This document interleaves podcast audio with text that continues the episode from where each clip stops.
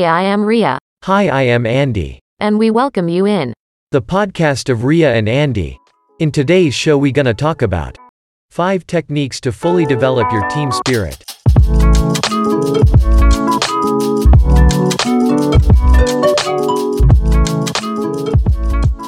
Leading including the emotional dimension of people in project management and the achievement of results within organizations is key. The new types of leadership that are proposed as a paradigm that break with the old ways of working in teams teach us the importance of including different dimensions in the management of each of the members of high performance teams. These dimensions were not always as important as they are today. Many times because those who lead did not know how to work on these skills that people possess to a greater or lesser extent, and that they have a definitive impact on interpersonal relationships within a team. Leading including the emotional dimension of people in project management and the achievement of results within organizations is key if we want to establish teams that function in the long term and feel content.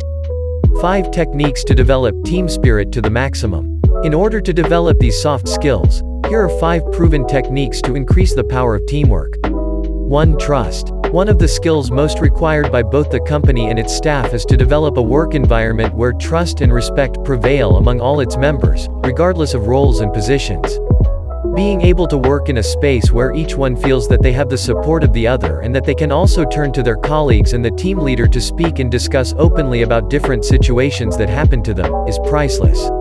You may be interested. 15 Diseases of Leadership, according to the Pope.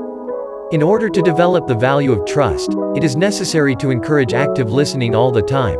Think more about the needs of others, rather than your own, and be proactive in finding valuable conversations with each person, inquiring about what that is important to him or her right now. Knowing how to listen 80% of the time and speak the other 20% can help you refine your listening skills. 2. Communication. Part of good communication stems from the ability to do it in a clearer, more direct and empathetic way.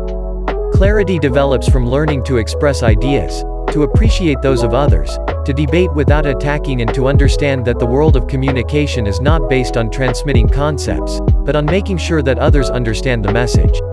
It is also relevant to create shared spaces where you can talk about all the issues without anyone getting excited and about how each member expresses their ideas when they think they should. At this point, learning and practicing feedback tools would be essential to improve the performance of leaders and their teams. 3. Empathy. This quality is one of the most important for any team leader. The managerial position and the results to be obtained will be directly proportional to the capacity to empathize that you have with the needs of each member of the team and their own objectives. When you discover and become interested in what is really important for each member of the team, you will achieve more possibilities of closeness, warmth, and presence, as three indissoluble axes of connection that, later, will become a hallmark of the team, increasing its collaborative potential. 4. The honest links. There cannot be a good team without empathy, without fluent communication, and without trust. All of these traits are almost synonymous in high performance teams. However, each of them brings a unique value to what each person considers to be a good bond or an honest bond. Few feelings are more pleasant than the feeling of having a safety net, without kinks or ulterior motives. And this includes being able to tell someone what we think without feeling like we are being hypocritical or disrespectful. You can practice this leadership technique to develop honest bonds between team members, where each one knows that they are respected and trusted. And this is the key to further open the doors of communication focused on high performance for the achievement of results. 5. Self leadership. No one can honestly lead another knowing that he cannot lead minute aspects of his own life. Self leadership means assuming a level of commitment to permanent excellence in managing your life goals on a personal, and later, professional level. In self leadership, it is essential to work on the axis of responsibility, understood as the ability to respond to what happens. It begins with a deep understanding of their beliefs, including their limitations, paradigms, purpose, and strengths resources available to them. Also, recognize weaknesses and take time to continually improve them. Consistency and integrity are also part of this challenge. If you want a team where trust prevails, you need to be a trustworthy person. If you want a team where people communicate empathically, it requires that you be an assertive person, and if you want to promote dialogue, you must seek it. Here's a final tool. The process is quite simple. Focus on improving 1% every day with your team, and you will perceive how the team spirit is strengthening, where the sky is the limit.